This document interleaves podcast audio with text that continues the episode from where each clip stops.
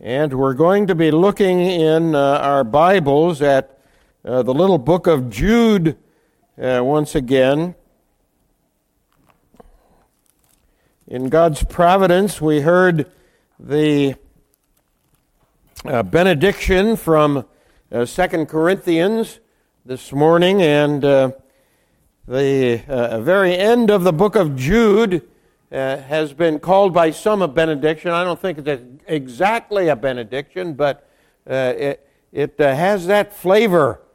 And uh, so we turn to the very end of the book of Jude to verses 24 and 25. Jude uh, 24 and 25. Now, to him who is able to keep you from stumbling and to present you blameless before the presence of his glory with great joy in the only God, our Savior, through Jesus Christ our Lord, be glory, majesty, dominion, and authority before all time and now and forever. Amen. Let's pray again as we uh, come to God's Word. Let's pray. Father, thank you uh, for this text, and thank you that uh, in the end you desire us to marvel at your majesty great God and King of all.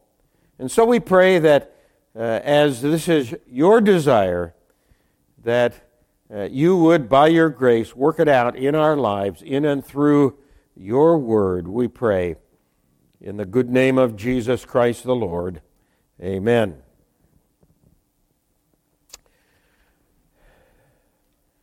Uh, the story of the Bible is actually quite simple. Uh, it begins with God the Creator, uh, the one who made heaven and earth.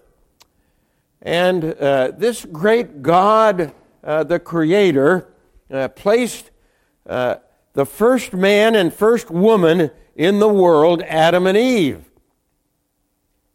The world was a wonderful, pristine, beautiful place. But Adam and Eve proceeded shortly to mess it up.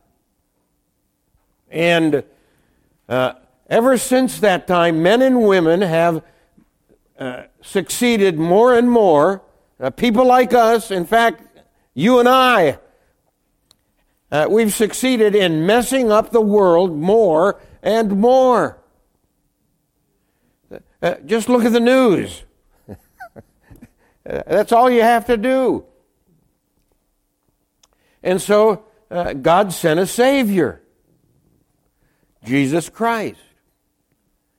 And the objective of the Savior was to uh, bring this fallen, dark world back into the light of glory. And the Bible ends then with this note of glory. The uh, splendor in the end of the people of God uh, before the glory and majesty of God in worship around the throne of God. Jude uh, has that similar trajectory. Uh, it, it, begins on a rather down note, uh, indicating that uh, there are people in the church who are unbelievers, who uh, reject the lordship of Christ. And then it ends with uh, these wonderful words that are in our text uh, this evening. And so it brings us from uh, the degradation of sin into the glorious majesty of the great God of heaven. And all of this should cause us to marvel in the end at His majesty. And so that's where we're going this evening. uh, with this message uh, a basic exhortation to marvel at the majesty of the great God of heaven. Uh, we start out with uh, uh, this note in verse 25, uh, where Jude speaks of the only God, our Savior, through Jesus Christ our Lord. God is your Savior through Jesus Christ the Lord. It's quite striking that uh, in, uh, uh, at least this was the perspective of the old commentators, in all the cases in the Old Testament where uh, God appears uh, to men and women, the old commentators would say uh, this is an appearance, a pre incarnate appearance of Jesus Christ. For example, when God walked in the garden and uh, Adam and Eve heard the voice of the Lord in the garden, uh, the old commentators would say, and I agree with them, that this was a Christophany, that this was a pre incarnate appearance of the second person of the Trinity. And uh, it appears from Scripture that God has chosen to deal with people like us through the second person of the Trinity, through Jesus Christ our Lord. And when uh, the people of God were in the wilderness and they witnessed the Shekinah glory, the pillar of fire by night, and the cloud uh, by day, uh, this was again a Christophany, a pre incarnate revelation of the second person of the Trinity. And Paul says in 1 Corinthians chapter 10, uh, he speaks of the rock that followed uh, the people of Israel through the wilderness. And guess what? He says, that rock is Christ. He says Christ was with the people in the wilderness. Uh, what a wonderful thing uh, that is. And, and uh, then, of course, uh, uh, our Lord Jesus Christ uh, entered the world through the Virgin Mary. And he lived a perfect life. you you remember the little story of uh, Jesus when he was 12 years old and he was in the temple uh, debating and uh, talking with uh, the scribes and the priests. I remember when I was 12 years old. not nearly capable of speaking about anything that had to do with Scripture, let alone being perfect. Say, what 12 year old little boy or little girl is perfect and without any sin? Only Jesus Christ. And as the sinless Son of God, he went to the cross to be a sacrifice for the sins of his people. And he thereby became the Savior of his people. And so, God is your Savior through Jesus Christ. And is it not true that you need a Savior? Uh, Jude uh, emphasizes uh, this fact. In the fourth verse, again, he speaks about uh, ungodly people who have entered the church unnoticed. Ungodly people who pervert the grace of our God into sensuality and deny our only Master and Lord, Jesus Christ. Well, uh, when you look at the church at large, the visible church at large, you realize this is exactly true in our age, that this is the case. And uh, unfortunately, the Reformed Presbyterian Church of North America is not exempt from this sort of thing. It's not that many years ago that uh, a pastor in our denomination was relieved of his ministry uh, because he was involved in child pornography.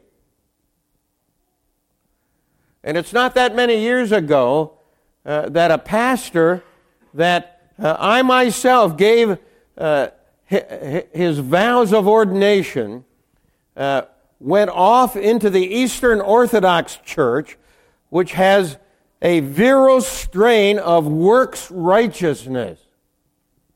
One of our own pastors did this. We're not exempt from this sort of thing. We need to realize uh, that uh, this is the case. And uh, uh Jude gives the uh, example a little bit later uh, in the text of the people who came out of Egypt, who were redeemed by the blood of the Lamb and came out of Egypt. They were spared from death. And what happened to them? They perished in the wilderness because of a lack of faith. That's what happened. And uh, a little bit later, uh, Jude mentions Cain and uh, Balaam and Korah. Cain, who was the first murderer. Cain, who, whose anger led him to murder. Now, I know none of you have ever become angry. Why the chuckle? because you know you've become angry. And uh, this angry is tantamount to murder. You and I need a Savior. This is the idea. The, the error of Balaam. Uh, Balaam was uh, an unrighteous man who, for money, for wages, prophesied. And uh, the amazing thing is that when you read the scriptures, this unbeliever had the gift of prophecy. He had the gift of the Holy Spirit. This can take place. It's an amazing thing. And then Korah's rebellion. Korah rebelled against Moses. The pastor and leader of the people of God. Uh, I've been in a circumstance where, as a pastor of the church, the people rebelled, and I remember very well standing one Lord's Day morning in the study of the church building where one of the men who had been elected an elder of the church said to me, Denny, you are an instrument of the devil. That's a great preparation for preaching. But rebellion in the midst, and this was a conservative, Bible believing church. At least I thought that's what it was. Uh, you see, we need a Savior. This is what uh, the text uh, is telling us. And thanks be unto God that He is our Savior through Jesus Christ. And He is the one who keeps you and me from stumbling over Christ. Verse 24. Now, to him who is able to keep you from stumbling, to stumble over Christ is to fail to properly understand him, to uh, fail to properly grasp the significance of his work, uh, to fail to understand who he is and what he has done. Uh, let me give you a couple of examples of, of uh, uh, stumbling. It's possible uh, to uh, stumble over Christ and think, as some have taught, that uh, you can go forward in a meeting and uh, make a decision for Jesus Christ and then live like the devil. It doesn't matter. You can confess Jesus as Lord later in your life if you think it's appropriate. But as long as you've, quote, made that decision, you're safe. Far from the truth. What does Paul say in Romans 10 9? That if you confess with your mouth Jesus as Lord. That if you confess with your mouth Jesus as Lord and believe in your heart that God raised him from the dead, you shall be saved. The confession that Jesus is your Lord is absolutely essential. And so don't be misguided and stumble, you see. And uh, the text says, and the text is correct, it's the Word of God, to Him who is able to keep you from stumbling. And how does uh, God keep you from stumbling? Uh, the, the Lord keeps you from stumbling by your gathering together and you're regularly listening to the Word of God and the warnings of the Word of God and the teachings of the Word of God and uh, giving you the gift of the Holy Spirit so that you uh, properly embrace Jesus Christ by faith.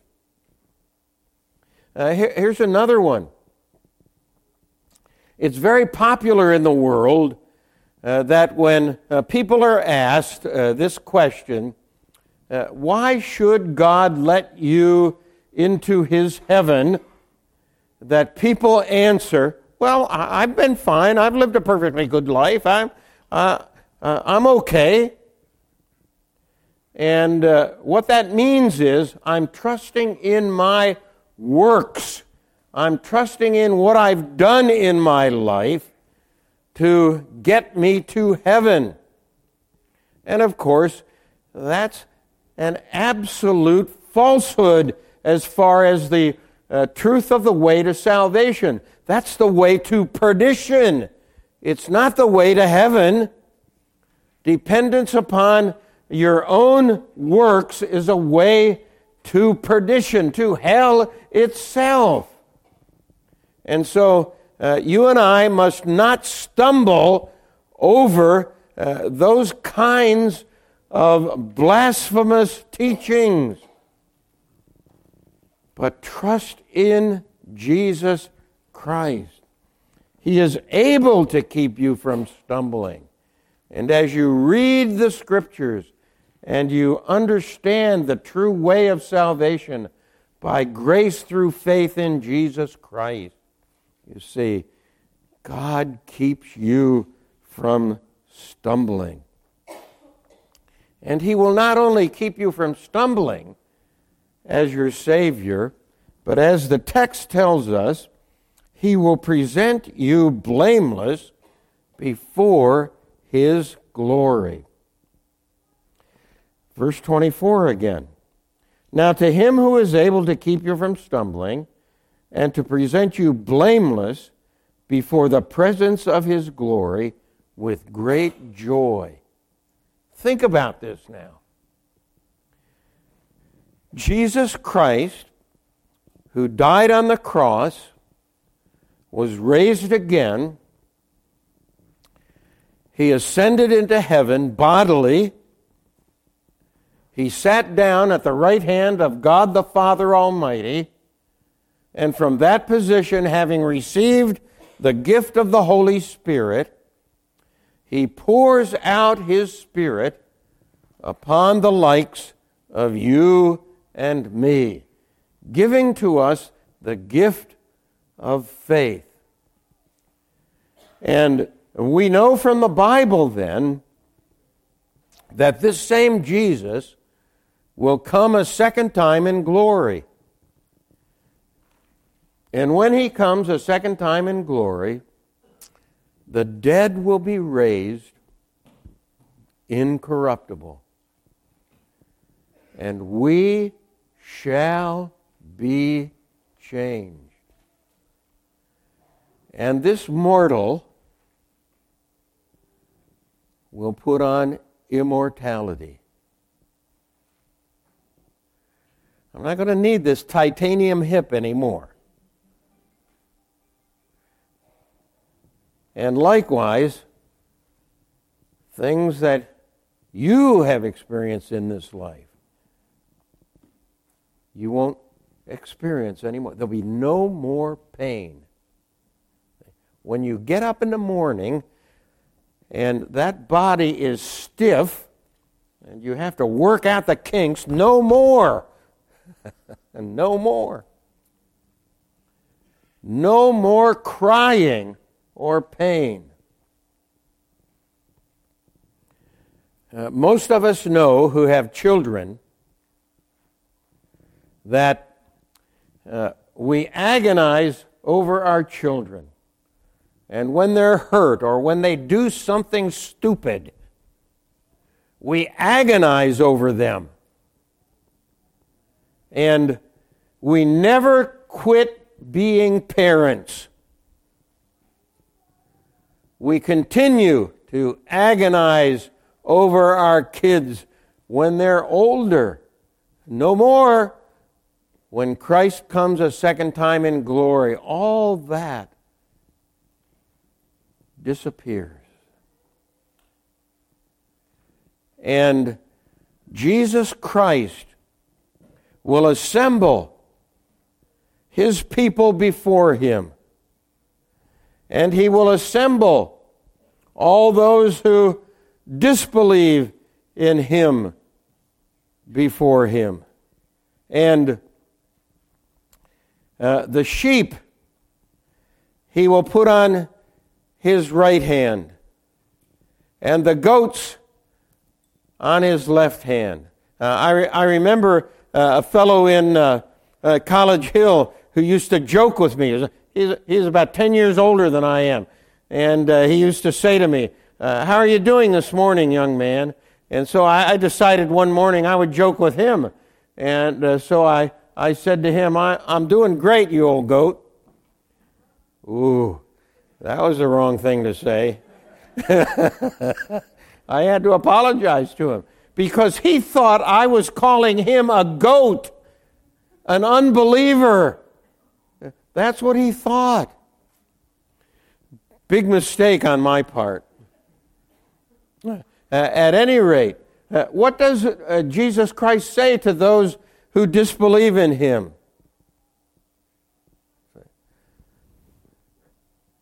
Depart from me, you wicked, into the fire prepared for the devil and his angels.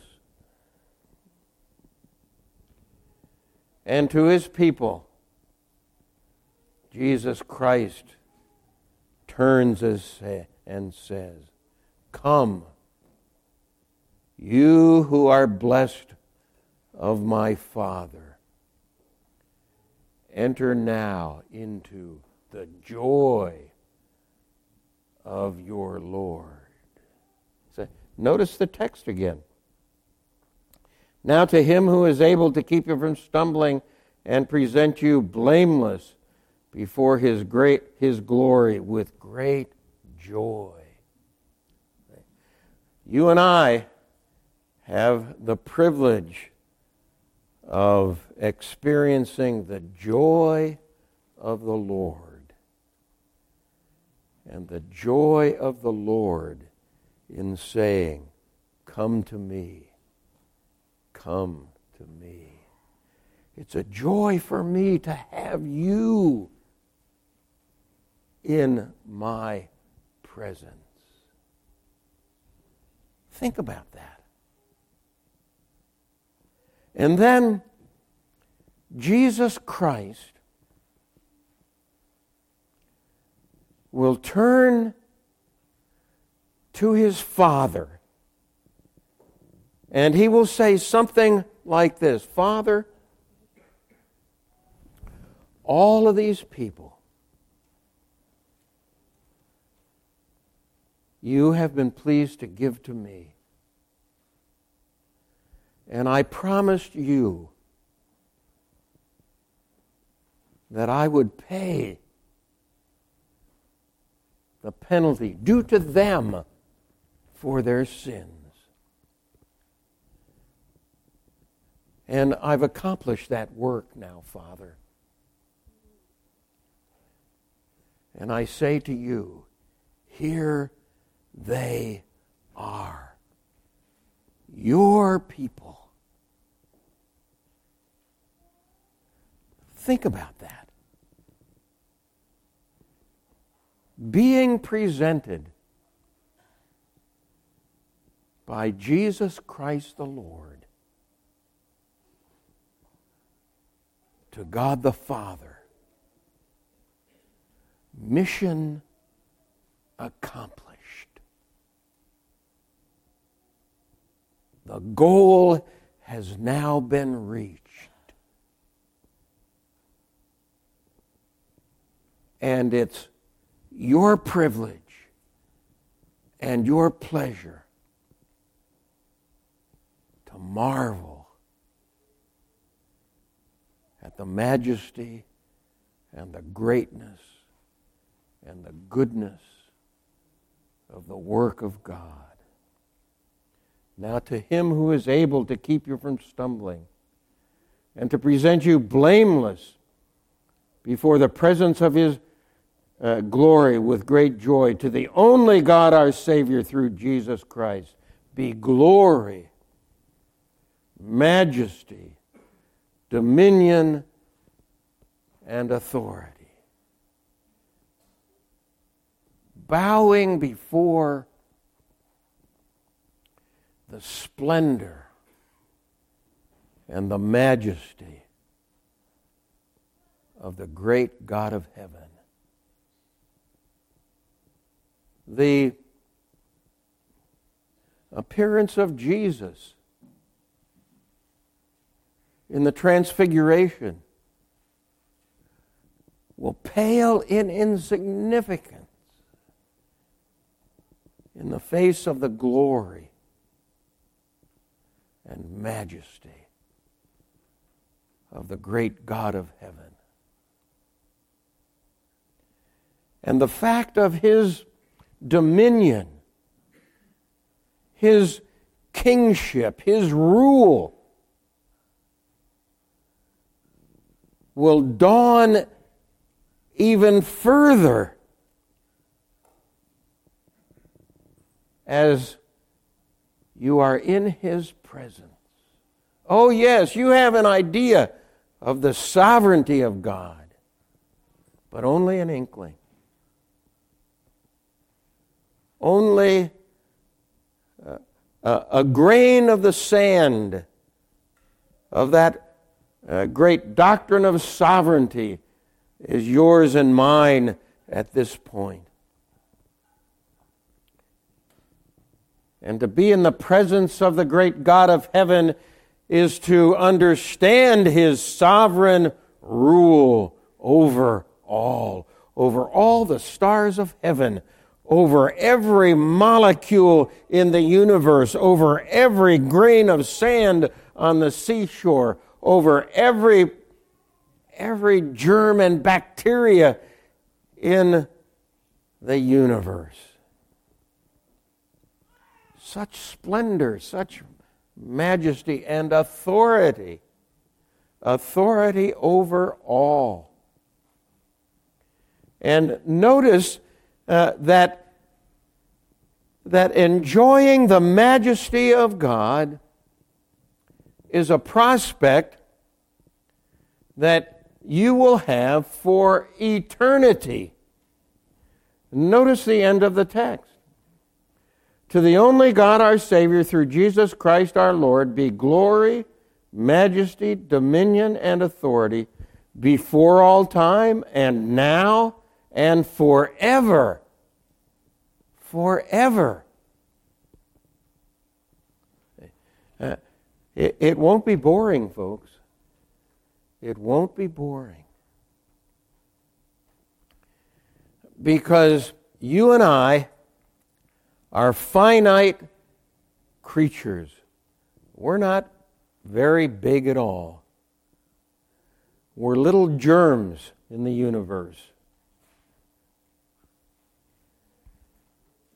And God is infinitely great.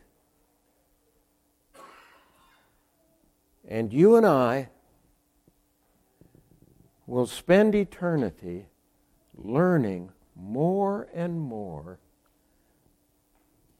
about the greatness of God, and we will never be able to penetrate all that He is and the wonders and the marvels of what he has done. And so we have to look forward to a great time sitting under the tutelage of a schoolmaster that will teach us everything we are capable of understanding about Him.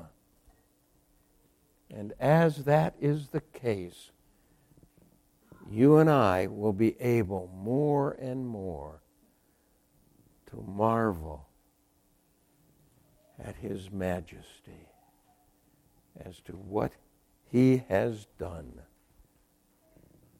for us and what He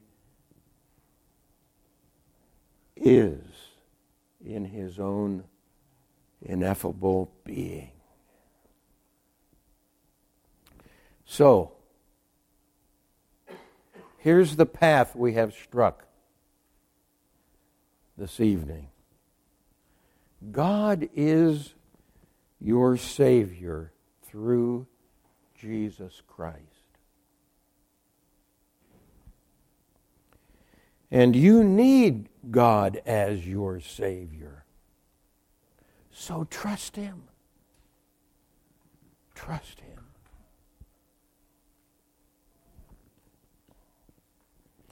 This God keeps you from stumbling. He keeps you from stumbling over Christ. He keeps you on the proper track with Jesus Christ. And He not only keeps you from stumbling, He will present you blameless. Blameless. Without any spot or wrinkle before His own glory in the end. And what that will issue in is your marveling at who God is and what He has done. This is His plan for you. And since this is His plan for you, it's time for you and for me to begin marveling at His majesty. And that's, of course, why we come together. Uh, again, uh, before all time and now and forever. The now is we hear about the good things of God. And as we uh, participate in the sacrament of the Lord's Supper this evening and eat the bread and drink of the cup, we have an opportunity to think about the good things that Jesus Christ has done for us individually and corporately. And to say, Thank you, Lord, for who you are. And to marvel at his majesty. And so, the future begins now, does it not? And we give praise to God as opportunity is given to us to marvel at His majesty. Let's pray. Father, good you are in every respect. Thank you. Bless us as we contemplate you and bow before your greatness and glory and majesty. Bless us as we have heard your word. And bless us and come to us as we participate in the sacrament. And cause us now even now, to reflect on your greatness and your majesty. We pray in Jesus' name. Amen.